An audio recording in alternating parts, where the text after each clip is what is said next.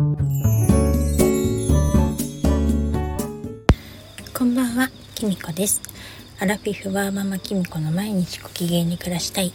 59回目の配信になります。今日も聞いていただきありがとうございます。今日はですね朝から結構強めの雨が降っていたんですけれどもお昼過ぎには雨が止んでですねだんだん蒸し暑くなってきました。本当に明日30度に行くのかななんてちょっといいような悪いような感じです。もう雨はねちょっとそろそろうんざりなんですけれどもねやっぱり暑くなるのはちょっと私はあまり得意じゃないのでちょっと憂鬱かなって感じです。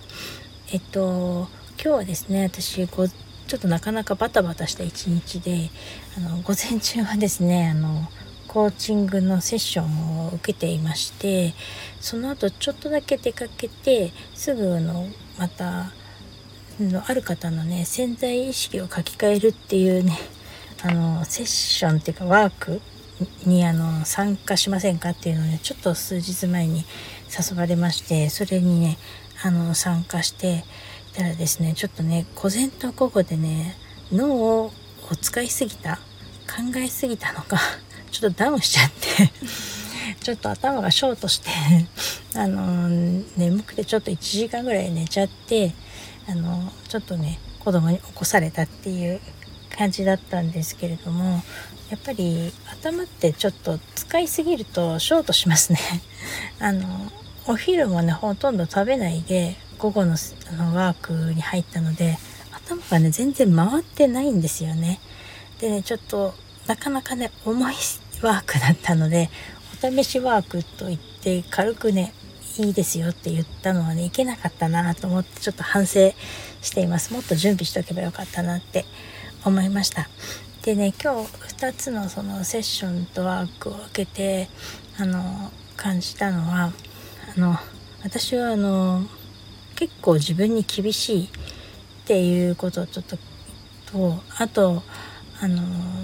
人から褒められたりしても素直にそれを受け取っていなかったんだなっていうことに、えーと、気づかされました。うん、あの自分に厳しいっていうのはねまあ今でもね正直あんまりそれは思ってないんですけれども午後のセッションで言われたんですけれどもあのちょっと最近ね個人的に悩んでることがあって、うん、のモヤモヤしてたんですけれどもこれね自分がこうでなければならないっていうようなあのものがあってその自分に対する厳しさから他人にもそれがしてる行為がちょっと許せなかったのかななんて思いました。あの自分は頑張ってるのにみたいなところがちょっとあったのかなって思ったりしました。でねもう一つその人に褒められたことを素直に受け取れないっていうのはあのなんかねその午後のワークのとこでちょっとうまく頭が回ってなかったんで感想を聞かれてもちょっと今わからないみたいな自分ではそれは今ちょっとその、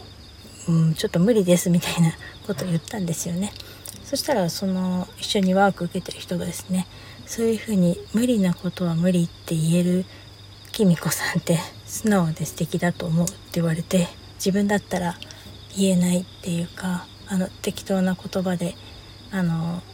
適当に言うみたいなこと言ってたんですよね。でねこれを褒めてえそこを褒めるところなんだって思ったんですよね。私も確かに素直っていうかあの、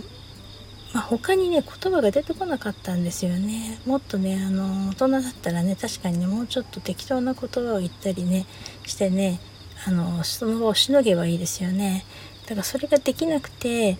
あの私ってなんかほんとバカだなみたいなバカ正直にね言って先生にね嫌な思いするだろうなと思ったんですけど結局無理って考えた末言っちゃったりとかしてたんでちっともねそれって褒められるところじゃないと思ってたんですけどその人にしてみたらいつも思うけどやっぱりきみこさんって素直だなって思うみたいなことをね他の方もおっしゃっててそういう風に撮るのかと思ってそこに対してねそっかみたいな そんなこといやいやそうなのかなみたいな感じで素直に「ありがとう」って言えなかったことがやっぱりなんか、まあ、その一緒に受けてる方にも あのなかなかそこ受け取らないよねって言われてでも自分ではいいとこだと思ってなかったのであの受け取れなかったんですけどでもよくよく考えてみるとあんまり褒められたりしたことを素直に受け取ってないなって。だから謙遜してるってわけじゃなくて人が褒めてくれたのが自分がいいところだっていうことなのに認識がないっていうか。そういうことなのかなって。なんかやっぱり自分のことって一番わからないものだなって。外側のね他の人たちのこととか家族とか子供とか悪い人のことは分かっても自分のことってやっぱり見えないもんだななんて思ってせっかくねこんな自分を褒めてくれるんだからここはですねありがとうって受け取ってあの素直に受け取るべきだなって出ないと相手に失礼だなってあの今回思いました。